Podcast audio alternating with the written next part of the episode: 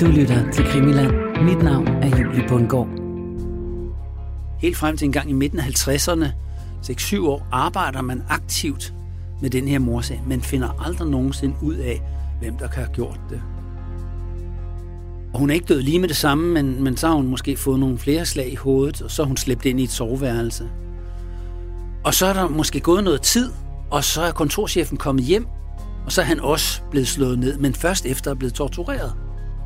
Altså, der er noget, der tyder på, at, at man har bundet ham. Der er i hvert fald nogle patientesnorer, der er blevet hævet ned, og nogle ledninger, der er blevet hævet ned, så man har formentlig bundet ham i en stol. Altså, i løbet af det år, det første år, hvor de arbejder, der afhører de tusindvis af mennesker, altså, og kommer faktisk ikke rigtig frem til noget, som kan være brugbare øh, spor, øh, og finder ikke nogen gerningsmænd. Kriminalbetjent Villy Lytken Larsen er den første politimand på gerningsstedet. Det er kun små ti minutter siden, at opkaldet kom på politistationen på Hovidsvej, som kun ligger et par minutter fra Peter Bangsvej i bil. Ude foran Peter Bangsvej fireoghalvfjerds beder han de to ordensbetjente, han har haft med i bilen, om at holde vagt. Herefter går han ind i opgangen og taler først med hushjælpen Asta Hansen, som tilsyneladende fandt ligene. Pigebarnet er ganske ude af den, og ud fra hvad hun forklarer, så venter der ham et gruopvækkende syn, når han lige om lidt skal ind i lejligheden på tredje sal til højre. Villy Lytken Larsen lukker sig ind i ægteparret Jacobsens lejlighed, da han er færdig med at tale med Asta Hansen. Der er helt stille, og der lugter umiskendeligt sødt af blod. I gangen bemærker han, at klappen til dørspionen er revet af hoveddøren og ligger nu på gulvet i gangen, indsmurt i blod. Han fortsætter ind i herreværelset og får straks øje på to ben, der ligger på gulvet. Hans øjne følger benene op til kroppen, mens han træder nærmere. Hen over hovedet på den livløse krop på gulvet er placeret en stol. Et af stolebenene mangler, men Villy Lytken Larsen får straks øje på det manglende ben, som ligger ved siden af liget. Villy Lytken Larsen holder vejret, mens han forsigtigt fjerner stolen, og det syn, der møder ham, får ham til at udstøde et lille gisp. En stok ligger placeret oven på livets hoved. Et hoved, som er viklet ind i et bloddryppende håndklæde. Villy Lytken Larsen fjerner forsigtigt både stok og håndklæde og udstøder endnu et gisp. Der, hvor der burde være et ansigt, er der glinsende rødt. Det er simpelthen ikke til at definere øjne eller andre ansigtstræk, for livet er tydeligvis blevet banket til ukendelighed og fremstår mest af alt som et sammensurium af blod og væv.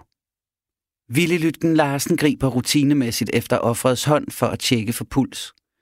Men i det han tager fat i håndledet, knækker det ligesom, og den i forvejen chokerede politimand opdager, at der er skåret i håndledet helt ind til knoglen og slipper straks den livløse hånd. Villy Lytken Larsen trækker vejret dybt et par gange og forsøger af den vej at få lidt ro på sin krop. Han føler huden sidre og små bitte svedperler anes på hans pande. Han tør dem hurtigt af og forsøger at samle sig igen, inden han sætter kurs mod soveværelset, hvor lig nummer to ligger, lejlighedens frue, Inger Jacobsen.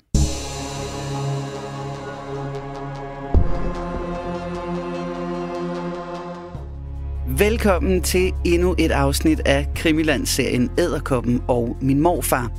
Mit navn er Julie Bundgaard, og i sidste afsnit, der gennemgik vi jo en hel del teorier for, hvem der måtte kunne have begået mordene, eller i hvert fald kunne have haft en interesse i at slå Rudolf Nikolaj og Hjalmar Olsen ihjel i Køgebugt den toogtyvende april nitten otteogfyrre. Og det førte os altså hertil, til dobbeltmordet på Peter Bangsvej. For som du måske husker, så mente vores ekspert, forsker og forfatter Christian Holtet, at øh, der altså godt kunne være en sammenhæng mellem de to dobbeltmord. Det eneste, som man kunne, hvor man kunne altså antyde, måske at der var nogle af dem, der vidste noget mere, det er på et tidspunkt, da mordet er sket, der bliver så Johannes Hansen spurgt af en af sine kollegaer. Du kendte jo Nikolajsen, ham kendte jeg udmærket. Siger Johannes Hansen, han var en, han havde fint samarbejde med og sådan noget. Ja, nå, men hvad, hvad var han for en fyr? Sådan noget. Ja, men han var jo så sortbørshandler, så han var inde i mange forskellige ting og sådan noget. Så snakkede de lidt om det her med, at han også måske var, var en, der, der kunne handle med illegale ting, ikke? Og så siger Johannes Hansen, men, øh, men øh, Rudolf Nikolaj, han var jo også en mand, der vidste noget om dobbeltmordet på, på Peter Bangsvej. Og det var ærgerligt, at han, han blev myrdet, fordi hvis han havde været i live, så ville han formentlig kunne være den, der havde kunne give politiet de afgørende oplysninger, som kunne opklare dobbeltmordet på Peter Bangsvej. Øhm, og når jeg siger det, så er det fordi, at, at der kan godt være en forbindelse mellem de her to dobbeltmord. Det er i hvert fald noget, der tyder på, at det er nogle af de samme mennesker, som er involveret i det. I det her afsnit, der følger vi så det spor, eller den teori, og øh, tager altså fat på dobbeltmordet på Peter Bangsvej.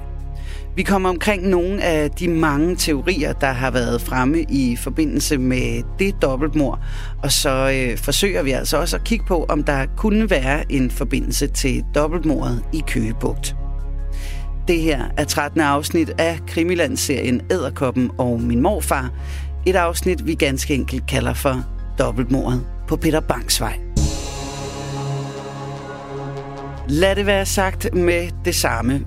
Dobbeltmordet på Peter Bangsvej er en kæmpe sag. Måske Danmarks største mordsag. En øh, sag med umådelig mange detaljer, særprægede detaljer og spor, der peger i alle mulige retninger. Og så er dobbeltmordet stadig den dag i dag uopklaret. Og af selv samme årsag, så er det altså også mord, som øh, er omgivet af mystik og utrolig mange teorier om, hvorfor mon Inger og Vilhelm Jacobsen blev likvideret på så brutal vis. Og der er jo, der er jo skrevet utrolig mange bøger om den her sag her. Der blev skrevet enormt meget i aviserne dengang. Der er skrevet nøgleromaner, Hans Scherfig har skrevet om det, og Anders Bodelsen har skrevet en bog om en nøgleroman om dobbeltmord, der er lavet film, og begivenheden er indgået i tv-drama og sådan noget. Så det er virkelig en sag, der har, der har, der har været omtalt, og, og, og var datidens mest kendte mord, kan man sige. Og, og, og mange mennesker kender også til det i dag, selvfølgelig. Ikke? Fordi det er ja, så, så det, det stadigvæk er uopklaret. Ja, det er så mystisk, og der er så mange omstændigheder omkring det, som er mærkelige. Så det er sådan, der, der er virkelig god grobund for at kunne komme med mange fantasier. Men lad os starte med at ridse sagen op i meget grove træk. Bare sådan, så vi alle sammen lige er med på, hvad der skete den dag i februar i nitten otteogfyrre. Ja, vi skal tilbage til februar nitten otteogfyrre. nittende februar, en kold morgen, øh, kommer en øh, hushjælp anstigende på sin cykel til Peter Bangsvej nummer fireoghalvfjerds. Den ligger lidt sådan i udkanten af København, Frederiksberg. Og, øhm, og hun skal op til dem, som hun arbejder for, og hun har sin egen nøgle med. Og øh, hun låser sig ind, og så finder hun sine arbejdsgivere. Det er herr Jacobsen og fru Jacobsen. Dem finder hun myrdede i to forskellige værelser i lejligheden. Grusomt, øh, tilredte, blod er der mange steder. Mærkelige ting og sager ligger rundt omkring. Stole, der er gået i stykker osv. Hun ringer selvfølgelig straks til politiet, eller, eller går ind til en af naboerne, for de får ringet til politiet, og de ankommer så, og så går der ellers i gang med en politivård efterforskning, som er en af Danmarks historiens allerstørste. Men der er tale om, at, at hustruen, fru Jacobsen, hun er blevet slået ned, hun er blevet slået i hovedet, formentlig med en lampe, øhm, og hun er ikke død lige med det samme, men, men så har hun måske fået nogle flere slag i hovedet, og så er hun slæbt ind i et soveværelse. Og så er der måske gået noget tid, og så er kontorchefen kommet hjem, og så er han også blevet slået ned, men først efter er blevet tortureret.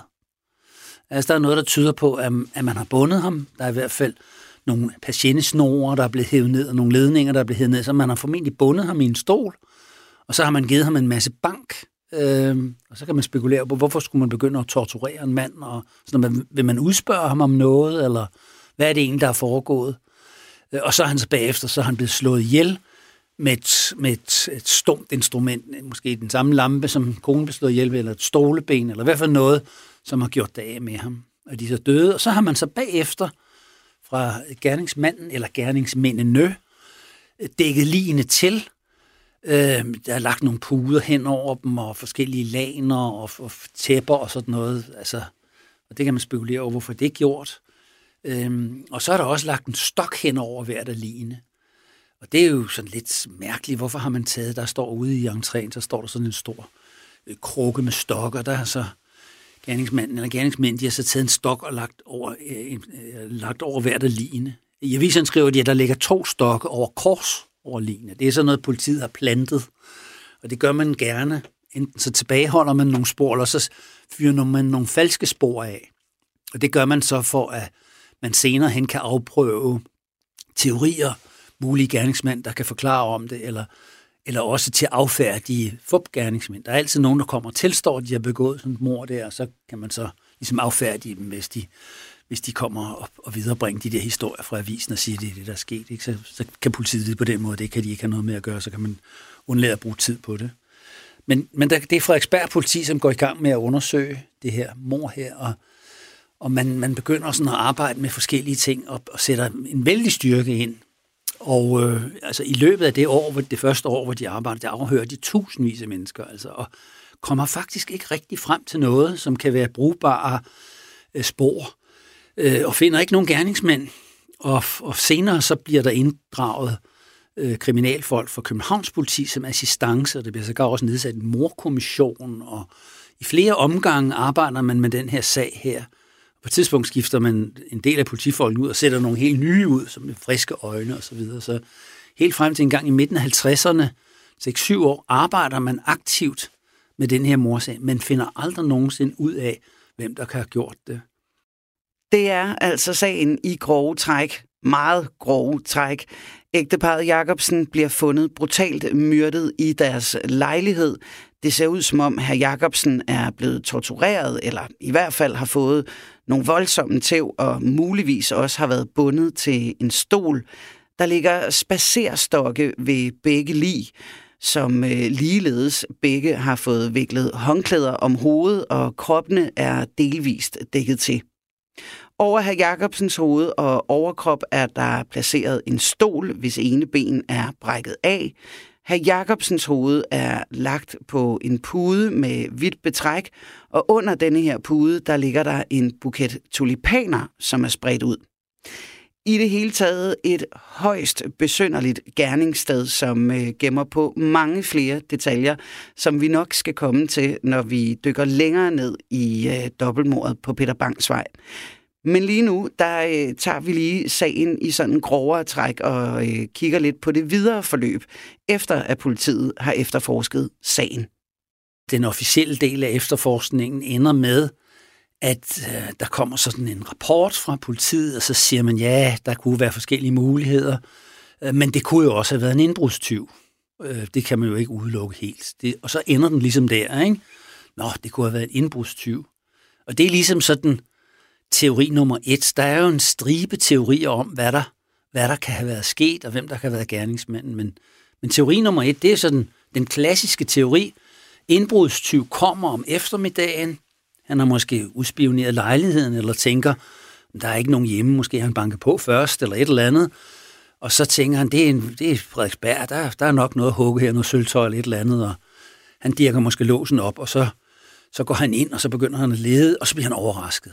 Så viser det sig, at en af beboerne kommer for tidligt hjem, og han bliver overrasket, og han gemmer sig, og så kan han ikke komme ud, fordi hun spærrer indgangen, eller hvad det nu kan være, så slår han ind i hovedet, og så står han der og tænker lidt, og så kommer så manden hjem, og så slår han også ham ned, og så løber han sin vej. Ikke? Det er sådan, det kunne være meget plausibel forklaring, og, og meget sådan, altså, hvad skal man sige, det, det kunne sagtens være det, der var sket. Og politiet, de, de går jo også rundt og spørger sådan i, i, i kvarteret og, og blandt indbrudstyve og så videre. Hvem kunne det have været? Det? Men de finder ikke rigtig frem til noget, der kunne, der kunne underbygge den teori. Og man kan også sige, at selve, altså selve mordstedet, den måde, det er foregået på, hvor altså kontorchefen er blevet sådan, altså mishandlet, det er jo ikke sådan en normal indbrudstyvs øh, morderadfærd, man så må sige. Det er, det er sådan lidt, øh, lidt uoversædvanligt, ikke? Fordi man var ikke nødvendigvis at binde offeret og, og, og, og slå vedkommende på forskellige steder, altså inden man slår vedkommende ihjel, vel? Hvis man er indbrudstyr bare vil væk, altså, så, så er det i hvert fald meget mærkelig adfærd, ikke? Det er usædvanligt. Så det, jeg ved ikke, jeg, jeg, det er ikke noget, som sådan rigtig øh, altså fænger, og heller ikke i politiet. Derfor kan der jo godt have været en indbrudstyr involveret i det. Det kommer vi tilbage til måske. At der måske nok rent faktisk har været en indbrudstyv med i spillet, men at det er meget mere indviklet som så. Så altså teori nummer et, at øh, der er tale om et simpelt indbrud, som øh, bare er gået helt skævt. Det er en teori, som virker sådan næsten lidt for lige til. Især fordi der ikke rigtig mangler nogen genstande i ægteparret Jacobsens lejlighed, andet end en lille smule kontanter, en halv flaske cognac, og så de to første checkblanketter i et helt nyt checkhæfte. Der er kun to afrevne talonger tilbage, hvorpå der på den ene står den nittende i anden nitten otteogfyrre otte tusind fem hundrede kroner mig selv. Men ingen af de to tilhørende checks er nogensinde blevet fundet eller indløst for den sags skyld. Alle fru Jacobsens smykker, som også havde en pæn værdi, de er stadig på deres plads, og sølvtøjet er der også stadig. Til gengæld så ser chatollet i øh, herr Jacobsens herreværelse ud, som om at det er blevet gennemrodet, og nøglen, som herr Jacobsen ellers altid havde i lommen på sin vest, den sidder i chatollet. Men som Christian siger, så er det ikke udelukket, at der har været en indbrudstyv involveret på en eller anden måde, men det skal vi nok vende tilbage til. Men inden vi dykker ned i de næste par teorier, så tænkte jeg, at vi lige skulle kigge lidt nærmere på ofrene. Altså ægteparret Jacobsen, og i måske særdeleshed herr Jacobsen, der før sin død arbejder som kontorchef i tøjhuset English House, som er ejet af Carl Holten. Ja, på, altså på papiret og, og sådan i, hvad skal man sige, familien og, og nærmeste vennekreds, der går han jo for at være en En, en, en, en akværdig kontorchef, som har en, en fin betroet stilling, hvor han hjælper sit øh, velrenommerede firma. Det er sådan at bedre klæder, de sælger der, altså finere herretøj og den slags. Øh, og han er succesrig, han får en rigtig flot gage. Altså i dag vil man sikkert sige, at det var sådan en milliongage, altså sådan i millionklassen, ikke? De bor meget, meget fin lejlighed, stor lejlighed på Frederiksberg. De tager på dyre ferier, øh, til, på pension. Dengang tager man på pensionat. Badehotel? Ja, badehotel og sådan noget, ja, som vi ser. Øh, og, og de tager til Harzen, hvor de går ture, og tager til Schweiz og sådan. Altså, det gør sådan velhavende mennesker. Det, det er sådan feriemønster på det tidspunkt. Øh, på det, de, på det tidspunkt. Inden de bor på Frederiksberg, der bor de jo sådan en meget stor villa på Frederiksberg. Det bliver så lidt for stort. De er så lidt oppe i årene, oppe i halvtredserne begge to, så... Øhm, deres forældre er døde, dem har de ellers haft boende i deres villa før, så de beslutter, de vil gerne have noget lidt mindre og lidt, lidt lettere, så de flytter så til en et hundrede og halvtreds kvadratmeter stor lejlighed med tre stuer udsigt over Peter Bangsvej. Det er sådan nedskaleringen, kan man sige. Det er lige til at overkomme. Ja, det er lige til at overkomme. De har så to hushjælp til at hjælpe sig for, at det ikke skal blive alt for håndstrengt. Ja, manden laver jo formentlig ikke noget, hvad angår mad og rengøring, men, og konen laver vist heller ikke så forfærdelig meget, når hun har to, to til at hjælpe sig. En hver dag, som kommer Og, og gør rent og så videre, og en, der kommer et par gange om ugen, og hvis de har selskaber, hvad de ofte har, ja, så kommer der selvfølgelig nogen og hjælper med at servere og lave mad og sådan noget. Det er sådan i det pænere borgerskab, der har man, der har man folk til det grove.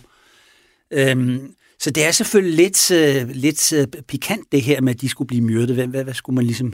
Hvad skulle, hvad, hvad skulle motivet være? Men altså, da politiet begynder sådan at arbejde lidt med sagen, så viser det jo så, at der, der stikker noget under. Altså, der ligger ting og sager, især hos manden, men måske også hos konen, som kunne give anledning til, at man kunne sige, at der var motiver, som ikke bare var en simpel indbrudstyv.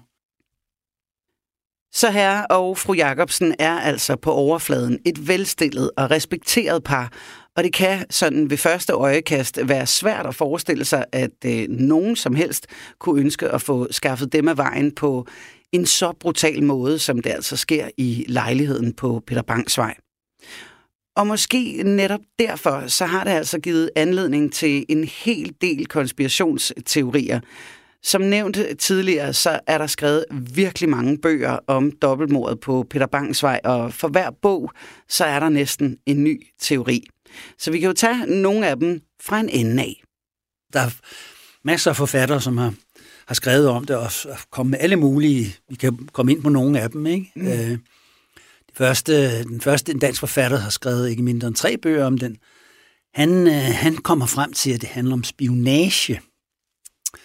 Det handler om, at kontorchefen under krigen har knyttet forbindelser til noget, som hedder polsk efterretningstjeneste. Så Polen er jo besat af tyskerne på det her tidspunkt, og der findes folk, som er flygtet, militærfolk fra Polen, som er flygtet, og nogle af dem er kommet til Danmark og opererer illegalt. Og en af dem skulle altså være leder af en polsk efterretningstjeneste, og ham skulle kontorchefen altså have stiftet bekendtskab med i denne kreds af folk, som vil hjælpe det nationalistiske Polen. Øhm, her efter krigen, hvor det jo så bliver besat af russerne, og jo, jo, altså kommunistisk lydstat, øh, så opererer man altså stadigvæk med det her efterretningsnetværk, men nu er det så vendt mod, mod øh, russerne her, Sovjet, besættelsesmagten, som man kalder det, øh, og der spionerer stadigvæk, og der skulle altså den her kontorchef have fortsat sit arbejde øh, under krigen, fra under krigen, og blandt andet skulle der være en meget højtstående dansk politimand involveret i det også, plus forskellige andre politifolk, som altså naturligt jo kunne interessere sig for spionage. Det, det kan man jo tænke sig selv til, ikke? Og så på et eller andet tidspunkt, så kommer der en kure på tråden, det der samarbejde. Kontorchefen siger, jamen jeg vil ud af det, eller jeg vil ikke være med mere. Eller han skal ligesom fungere som sådan en slags central, hvor der kommer oplysning, og han skal udlevere ting, og være sådan måske sådan et forbindelsespunkt mellem forskellige hemmelige transaktioner og oplysninger og den slags penge og sådan noget, der skal vækse.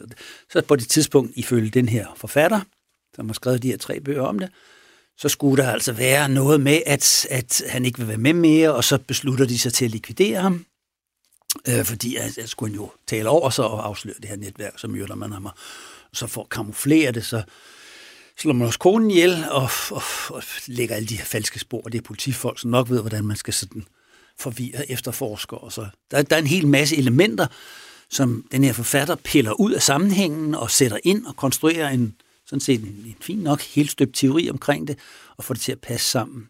Men er det bare øh, en teori, eller er der nogen som helst ting, der kunne pege i retning af spionage, eller er det bare sådan en... Den ja, griber vi lige ud af låsen? Altså, der er, jo, der er jo ting, som han har taget ud af efterforskningen. Han har altså ikke haft tilgang til sagen, dengang han skrev om det. Så han har ikke haft de tætte information, som vi har i dag, hvor vi i dag kan få tilladelse. Jeg har set sagen også, ikke? Mm. Øh, der kan man søge om tilladelse. Det, det kunne man ikke dengang, for der var den stadigvæk, han skrev det i, i halvfjerdserne, der var den stadigvæk, altså som man siger, lukket politisag, ikke?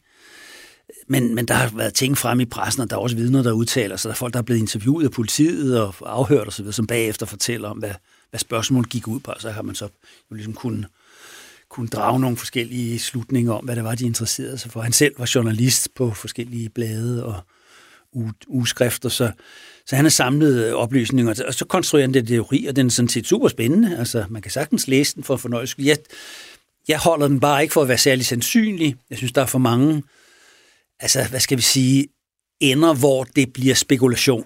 Altså, der er faste holdepunkter, som man siger, okay, det her er i hvert fald nok foregået, det her, ikke? Og så for at få det til at for at forbinde det, så er, der, er man nødt til at spekulere lidt. Sådan er det altid med konspirationsteori. Så er man nødt til at lægge noget ind, noget kit for at få det til at hænge sammen.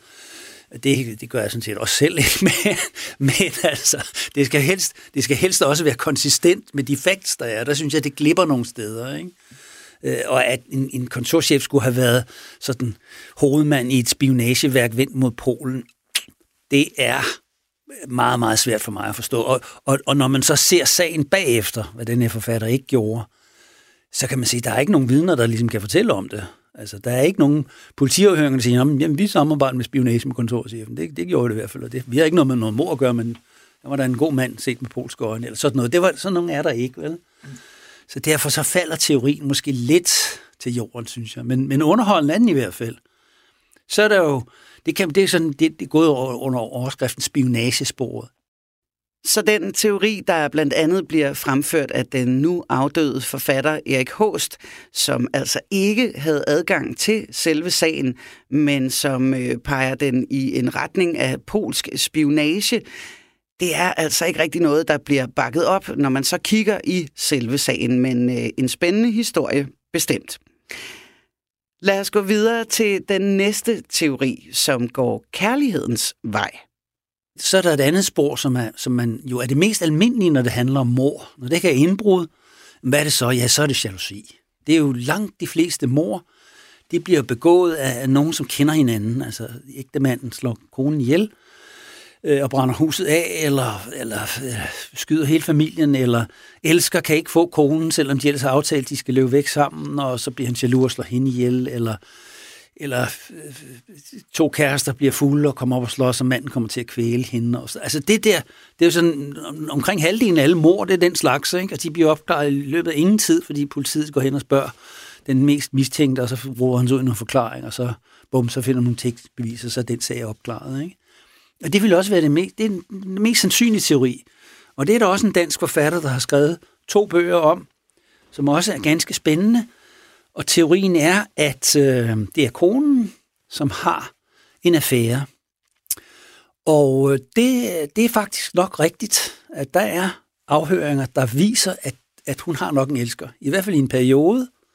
Hun går til en spåkone, som hedder Gudny Vestfjord, som er datidens sådan, mest berømte spåkone, som kan, kan, kan se ind i fremtiden, hun ser på hænder og sådan. Altså, det, det kan man jo så diskutere med sig selv, om man, man tror på den slags, men hvis man gør det, så har hun altså været dygtig. Men, men jeg tror derudover også, hun har været en god psykolog, og det tror jeg, det er hendes virkelige styrke, hun har kunne se på folk og se, hvor er det, den trykker hen, hvad er det, der trykker i livet, hvor gør det ondt henne, og så har man kunnet tale om det, og så har det været altså en form for datidig psykologbehandling, ikke? Terapi. Terapi måske, ja. Og det, og det tror jeg, hun har været rigtig dygtig til. Men, men fru Jacobsen går altså til den her spåkone her, øhm, og øh, der tager hun sin elsker med. Og da så mord bliver begået, så finder politiet sig frem til det der, og så afhører de så fru Vestfjord der, og hun kan så fortælle om den her person, hun går kommer sammen med, ikke? Og det, der er noget, der tyder på, at det er en, øh, hvad skal vi sige, en fra firmaet. Øh, der er noget, der tyder på, at det er en person, som er ansat i en eller anden sammenhæng i øh, Carl Holten firmaet der, øh, og som har en eller anden forbindelse, og som kender øh, kontorchefen derfra, og så er der på en eller anden måde knyttet en forbindelse til, til fru Jacobsen, og de er så blevet kærester, og det har så varet i en eller anden periode. Og te- teorien er så ligesom, at, at så opstår der en kurre på tråden på en eller anden måde. Øh, måske øh, vil hun ikke gifte sig med, med, med elskeren, eller ikke vil videre, eller måske tror hun bliver afsløret, eller nu kan jeg ikke lige helt huske detaljerne i historien, man kan læse de der udmærkede bøger, spændende bøger i hvert fald, på, på biblioteket, kan man låne dem, man kan købe dem. Øh, de er ganske nye, og det er også en forfatter, der har haft tilgang til sagen, så der er faktsbelægning på, ikke? Og der er også ting, der tyder på selve, altså i selve, på selve drabsstedet er der jo altså en, en, hvad skal man sige, en arrangering af af, mors, af morerne, om så må sige, de er dækket til, øh, arrangeret, der er lagt en pude under den ene af dem, hovedet på den ene af dem, og sådan noget. Altså, det er sådan noget, der tyder på, der kan, altså det er noget, man, når man er efterforsker, så tænker man om, så er det noget med, at det er nogen, der kender øh, dem, der er blevet myrdet, så vil man ligesom dække det lidt til, eller de skal have lidt under hovedet, så det ikke er helt så slemt. Altså, og, og morderen, der er meget, der tyder på, at morderen eller morderne bliver på stedet længere tid, og arrangerer og flytter rundt og sådan noget. Og der er en, en dame, der bor nedenunder, som hører, at der bliver slæbt vand, og der bliver tunge skridt og sådan noget. Altså, der foregår en hel masse i den lejlighed lang tid efter, at moren er blevet begået. Så der er nok noget, der det kunne godt være, at man kunne tænke sig til, at der var sådan et jalousidrama der. Så det er en teori, som, som, som altså i hvert fald har en del hold i virkeligheden. Men jeg, jeg, jeg synes ikke, at altså, jeg tror ikke, den holder. Jeg har, jeg, min, min, mine holdninger, de ligger et andet sted.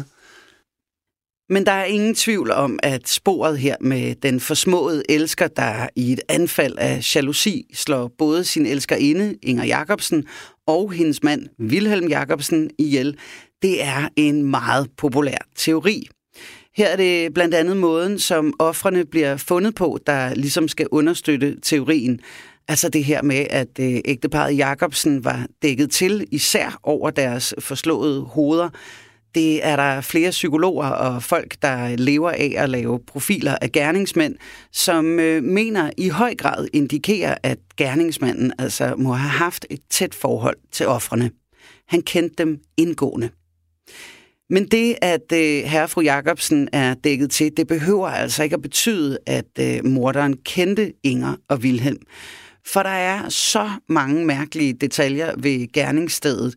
Stokkene, der ligger oven på line, for eksempel, eller en buket blomster under puden hos herr Jacobsen, øh, og så nogle sirligt arrangerede ejendele fra fru Jacobsen.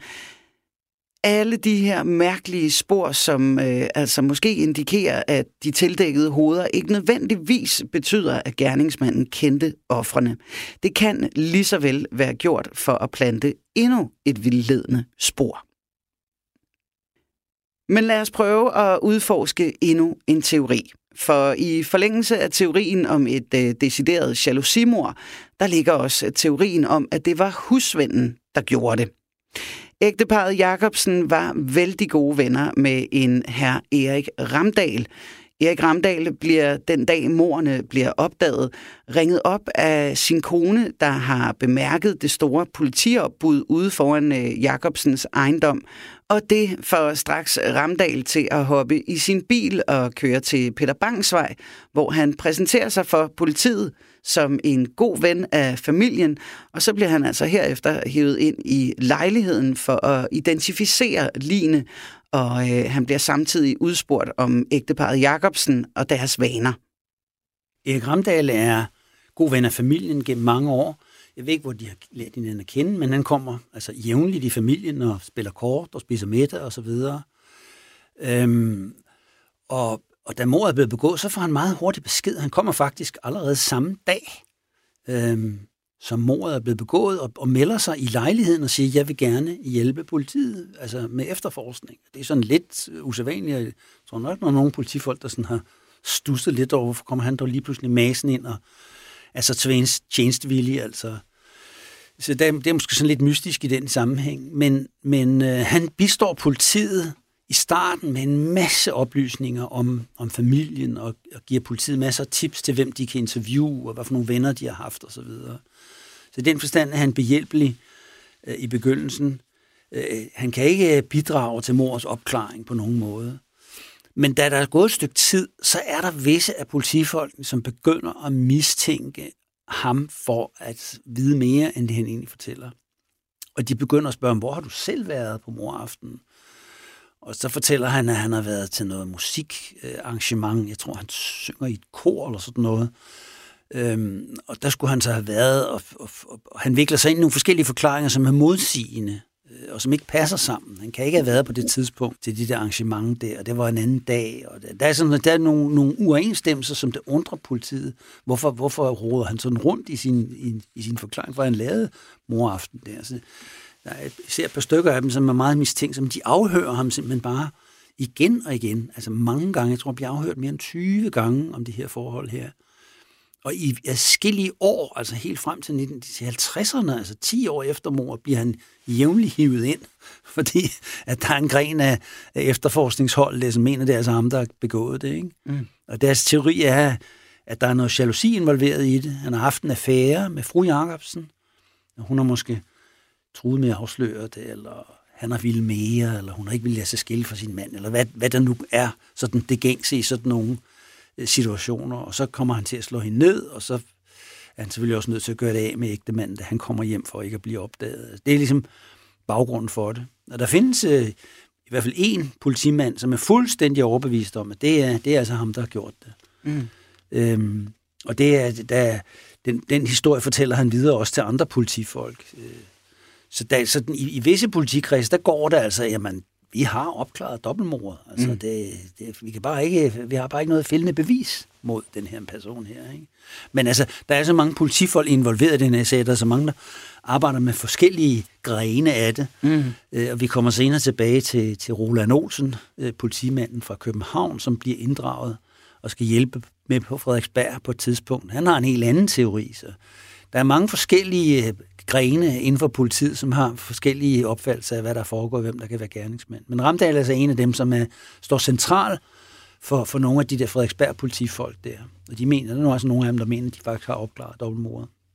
Man kan jo også sige, at det er, øh, en, en, som du selv nævner, en smule mærkeligt, at han dukker op øh, sådan helt frivilligt, ikke? Og, og hurtigt.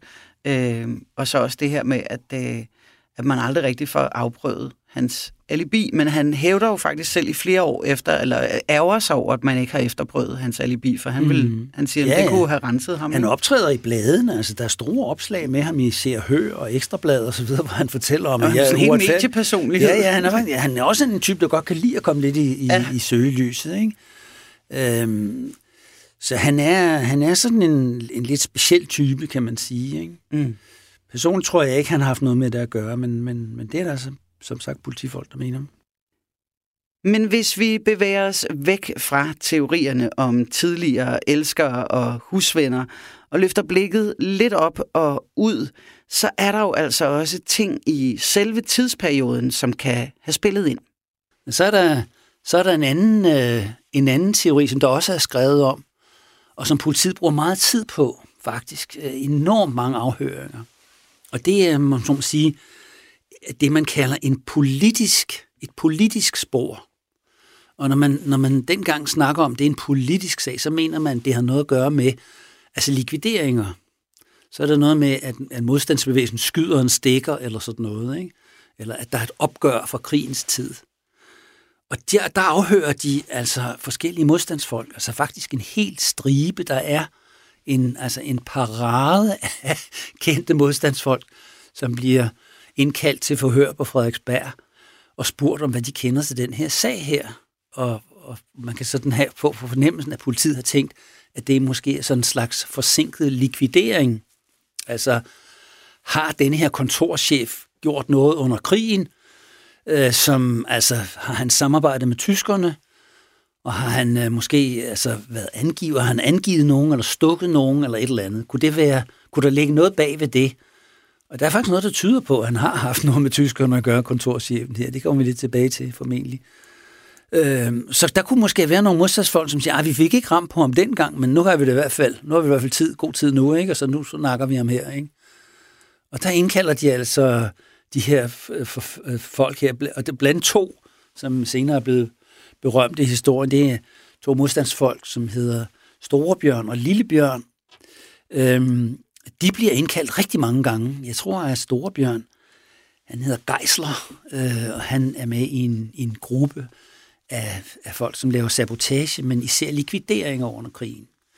De laver også nogle røverier, vi har tidligere snakket om, hvor de lavede et røveri mod en, en slagtermester, Eglert fra Frederiksberg, ja. Undskyld, fra Frederikshavn.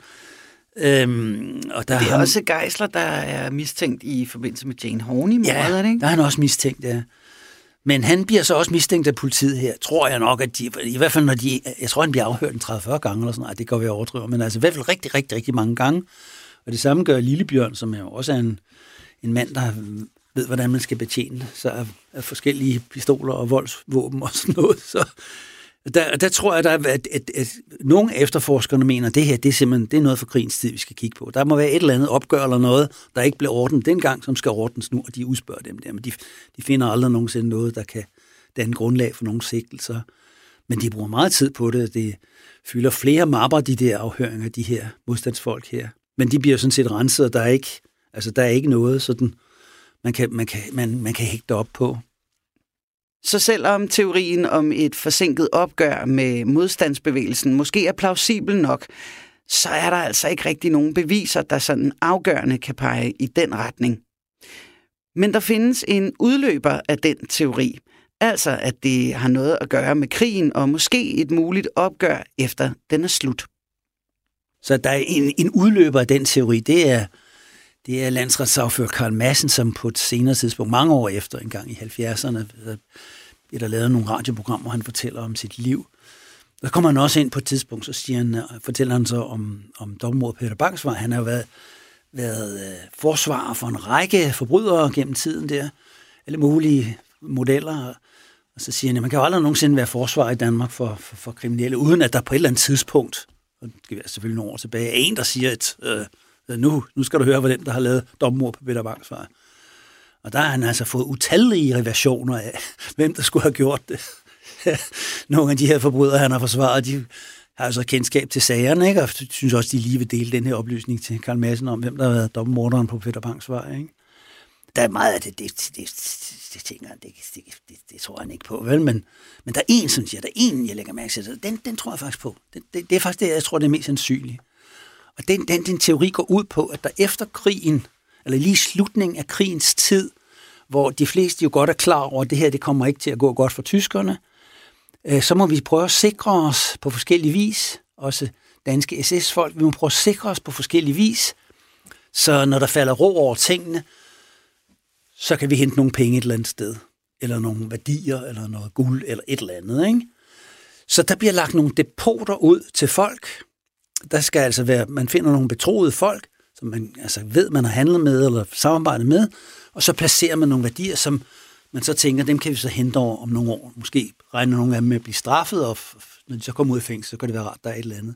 Og der skulle altså kontorchefen være en af de personer, hvor man lægger et depot. Og så nogle år efter, har vi altså tre år efter krigen i otteogfyrre, tre år efter befrielsen der, så kommer der to S S-folk, eller tidligere S S-folk, og siger, nu vil vi godt afhente nogle af de her diamanter, eller guld, eller hvad det kan være, ikke? Og så siger kontorchefen, det kender ikke noget til. Det har ikke noget med at gøre, og så, så, så ved de nok, hvordan de skal behandle sådan nogle typer der, ikke? Og så slår de ham ned og myrder ham, og hans kone også, ikke? Mm. Så det er sådan lidt en udløber, den der opgør fra krigens tid, altså forskellige, der er en masse folk, politiet interviewer omkring det der, kunne, kunne der være nogle, nogle, noget, der peger, til, peger bagud, altså er der noget, som gør, at, at der er nogen, der har haft et eller andet, og skulle altså have et opgør med kontorchefen. Og, og det tror jeg også, der er. Jeg tror bare ikke, det hænger sammen på den måde, men, men jeg tror, der er noget, der, der er bagud i tiden, og som er med til at påvirke, hvem det er, der, der kan gøre det. Så det er altså endnu en teori, at øh, Vilhelm Jacobsen skulle have opbevaret store pengebeløb og andre værdier for tidligere S S-folk, som altså har deponeret dem hos Jacobsen for at kunne hente dem, sådan, når dønningerne fra krigen havde lagt sig. En teori, som ifølge landsretssagfører Karl Madsen altså godt kunne være en mulig forklaring. Så indtil videre, så har vi altså et par forskellige teorier, som man kan lægge ned over dobbeltmordet på Peter Bangsvej. Teori nummer et, den helt simple, et helt almindeligt indbrud, der er gået grueligt galt, da tyven bliver overrasket af fru Jacobsen og går i panik og slår hende ihjel. Og som så efterfølgende bliver i lejligheden, måske for at slette sine spor, men øh, altså bliver der så længe, at hr. Jacobsen når at komme hjem, og så er indbrudstyven også nødt til at slå ham ihjel. Teori nummer to, det er øh, den, der bliver kaldt for spionagesporet, hvor en forfatter altså mener, at sagen er forbundet med den polske efterretningstjeneste. Men det er vel at mærke en teori, der er fremsat, uden at øh, forfatteren har haft adgang til selve sagen. Og så er der altså den tredje teori, som peger i retning af et jalousidrama, hvor fru Jacobsens elsker altså skulle have slået fru Jacobsen ihjel i affekt. En øh, teori, som også hænger lidt sammen med teorien om husvennen Ramdal, som øh, trods skiftende mistanke aldrig får bekræftet sit alibi eller bliver helt renset. Sidst, men ikke mindst, så er der altså teorien om, at dobbeltmordet på Peter Bangsvej har noget at gøre med et opgør fra krigen. Enten en forsinket likvidering udført af modstandsbevægelsen, eller måske af tidligere S S-folk, som Vilhelm Jacobsen opbevarede værdier for. Men der er også en sidste teori, og det er faktisk den teori, som har bragt os fra dobbeltmordet i Køgebugt på Rudolf Nikolaj og Hjalmar Olsen, som altså bliver begået i april nitten otteogfyrre. Det er den teori, der har ført os frem til dobbeltmordet på Peter Bangsvej, som bliver begået et par måneder før Køgebugt, nemlig i februar nitten otteogfyrre. En teori, der altså forbinder de to dobbeltmord, og som indikerer, at det på en eller anden måde har haft tilknytning til sortbørshandel. Og så kommer man så frem til, til, til det, som man også bruger en del tid på fra politiets side, nemlig altså det, man, man kan sige, altså sammenhæng til den sorte børs. Og øh, der interviewer man mange forskellige mennesker, øhm, Og, og, og der er altså rigtig, rigtig meget, der tyder på, at kontorchefen, han er sådan, han er sådan den type i det her firma, som laver det beskidte arbejde. Altså den, som direktionen siger, øh, kan de ikke lige gå ud og forhøre dem, om vi kan købe noget indsmuglet stof, Jacobsen? Altså, det kan, det kan, når jeg er direktør, så kan, det kan jeg jo ikke gøre, men altså Jacobsen, kan de ikke prøve at høre, altså, om der er nogen, der har noget til salg? Fordi der under krigen, der er det jo fuldstændig, det er ikke fuldstændig, men det er meget vanskeligt at skaffe altså klædestoffer, og det, det lever man jo i den her virksomhed, ikke? Øhm, Og samtidig så kan man så kan man så skal der måske handles med nogen, altså for eksempel så uh, bliver den her virksomhed dømt for værnemageri efter krigen for at have syet uniformer til tyskerne. Der er jo nogen, der skal forhandle med de her tyskere. Altså, hvad, hvad for nogle uniformer skal de have, og hvor skal vi få stoffet fra, og kan man få noget udenom lagrene, og hvad for en farve skal det have? Og sådan. Altså, der er sådan en, en hel masse forhandlinger, man så skal lave med den her besættelsesmagt. Det er jo nok også noget, som direktionen ikke synes, at de skal tage sig af. Det bliver så koncernchef Jacobsens opgave at gøre. Og det gør han formentlig meget dygtigt. Og jeg tror, han, han og det er der mange, mange uafhængige vidneudsagn om, hvordan han forhandler med forskellige under krigen, og begynder at, sådan, at komme i lag med nogle af det, som man vil kalde kriminelle kredse, altså dem, vi kender fra Rudolf Nikolajs omgangskreds. Og, øh, og der, der er sådan, at da de begynder sådan at undersøge de her sager, så kommer der jo sådan vidner til politiet og siger, jeg har en historie, I måske kunne være interesseret i. Og øh, noget af det, det starter med, når vi nu nævner Nikolaj, det er, at der kommer en mand ind, og siger, ja, øh, jeg, havde, jeg kom til skade under krigen. Jeg fik et skudsår, og så blev jeg indlagt på hospitalet, på det tyske militærhospital i, på Nylandsvej. Og der kom jeg til at ligge på stue med en, som hed Rudolf Nikolaj. Og han var, blevet, han var blevet skudt i hånden. Og så var der også en anden, der lå på den stue, og han hed Meier. Meier kan jeg huske, han hed. Og han arbejdede for tyskerne, fortalte han. Det gør han så nok også selv, den her repræsentant, der kommer til politiet. Det, det går han ikke så meget dybt med under den her afhøring på det her tidspunkt. Men når man sådan ligesom kan se, at han er indlagt på det tyske hospital, så nok fordi han har haft et eller andet med dem at gøre. Jeg tror ikke, var Gud og hver mand, der kunne blive indlagt der. Men han siger så, så ligger han der på det hospital der, de ligger ved den der stue der, og så en dag, så får de besøg. Rudolf Nikolaj og mig, og de er blevet meget gode venner. De kender ikke hinanden før, men de er blevet gode venner. Øh, hvad hedder det... Øh, På, på den her, altså under det her indlæggelse her, og de ligger og snakker om guldhandel, og de ligger og snakker om valuta, de sælger, og det, de er mange sådan, de er ikke sådan specielt generet over for ham, repræsentant der, så, så han har formentlig nok også selv været noget ved musikken, siden de ikke har holdt deres kæft. Men det melder ikke historien ikke noget om, nu spekulerer jeg bare. Mm-hmm. Men sådan en dag kommer der besøg. Øh, der kommer en, en, en, en, en herre, sådan i slutningen af fyrrerne, Øh, lidt korpulent type med nogle store, kraftige briller, og han begynder at snakke med dem, og han forstår så ham her, repræsentanten, som har henvendt sig til politiet, han forstår så, at, at det er en kontorchef, og som handler med, med stoffer, klædestoffer, og, øh, men han handler også med andre ting. Og, de, og Nikolaj kender ham åbenbart. Øh, det er altså på grund af Nikolaj, at den her kontorchef kommer. Og grunden til, at repræsentant selvfølgelig har henvendt sig til politiet i forbindelse med dobbeltmordsagen, det er selvfølgelig, at han kan genkende i billederne, der blev bragt i aviserne af kontorchefen, så kan han genkende, det var ham, som nogle år før han så på en sygestue på, på Nylandsvejens lazaret der. Og han overhører så samtalen, altså med lange ører, mellem Rudolf Nikolaj og Meier og, og kontorchef Jacobsen, og, hvor de snakker om guldhandel, og de snakker om valutatransaktioner, og de snakker om stoffer, der skal smugles ind og købes og så videre. Øh, og det vil han så gerne fortælle politiet. Og øh, så siger politiet, at det var interessant. Det var meget interessant. Og så går de lige og tykker på den et par dage. Så hører de ad omveje om en bogtrykker, som hedder Robert Magnussen. Og han har fået livsvarigt fængsel for at have angivet en, en modstandsgruppe. Øhm, og så har han fået, og der er nogle af dem, der er blevet fængslet og kommet i koncentrationslejre, hvor de så døde, så får man typisk livsvarigt fængsel, hvis man ligesom er, er stikkeren, der har været.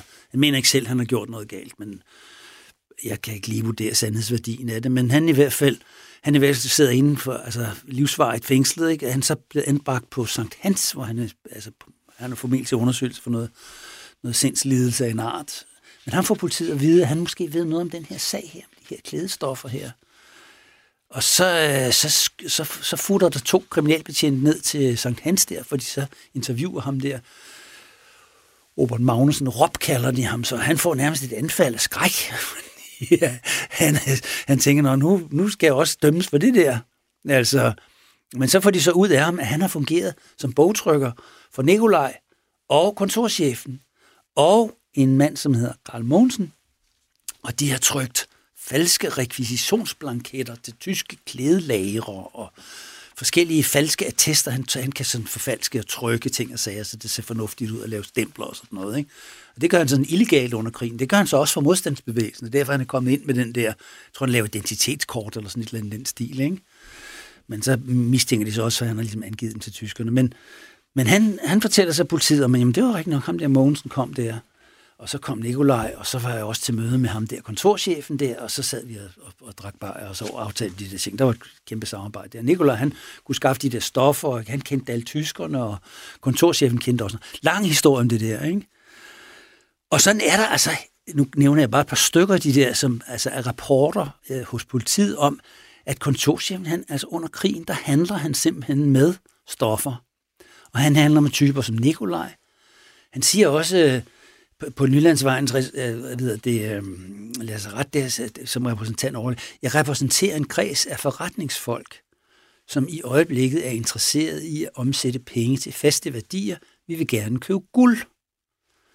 Og, og Meier, han er jo guldhandler, det er Nikolaj jo også. Så det passer meget godt. Og der er mange forretningsfolk, som gerne vil veksle penge til guld. Det så vi jo slagtemester Eglert gør. Det var så guldmønter i det her tilfælde, men, men guldbar er også en udmærket måde at gøre det på. Og, og, og det er simpelthen Jacobsens rolle. Han er stikirand-drengen for de virkelig rige. Han er sådan den, man sætter til at lave det grove arbejde, ikke? Og han får sikkert godt betalt for det, og så videre, betroet mand, og så videre. Man, man ved, at han kan holde sin kæft, og så videre, ikke? Man ved, at han er diskretionen selv. Han omtaler aldrig nogen af de her ting. Der er ingen familiemedlemmer, der nogensinde vidner over for politiet, om man har lavet noget som helst, der bare kunne minde om at gå over for rødt lys på Frederiksberg. Så, så han, han er diskretionen selv. Men at han, har, at han har lavet de her ting, det er uomtvisteligt. Der er snesevis af rapporter, som viser de her ting, og jeg nævner så kun et par stykker af dem her. Så kontorchef Jacobsen var måske slet ikke så pæn og ordentlig en herre, som omverdenen ellers havde indtryk af. Han var dybt involveret i diverse handler med sortbørsvarer, som for eksempel klædestoffer via sit arbejde. Og så blev han altså tilsyneladende set sammen med Nikolaj og Meier på det tyske lazaret, hvor de efter sigende skulle have talt om guldhandel. Og derudover så er der altså også rygter om, at Jacobsen skulle have investeret i Rudolf Nikolaj og Hjalmar Olsens våbenhandel. Og så er det som om, at det begynder at blive lidt nemmere at få øje på sammenhængen mellem de to dobbeltmord. For der er pludselig en hel del af dem, der dør i de her dobbeltmord, som åbenlyst har haft noget at gøre med hinanden i forbindelse med sortbørshandel eller våbenhandel. Men hvordan er dobbeltmordet på Peter Bangsvej så foregået?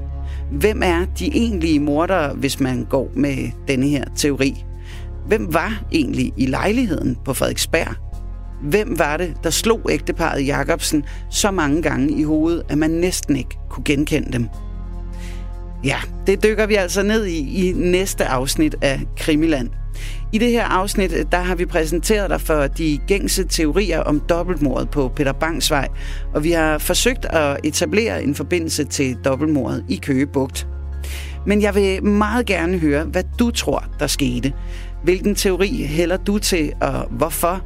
Skriv til os på krimiland bindestreg radio fire punktum d k eller på vores Facebook-side, som du finder ved at søge efter Krimiland på Facebook. Lyt med i næste afsnit, hvor vi altså udforsker den sidste af de her teorier.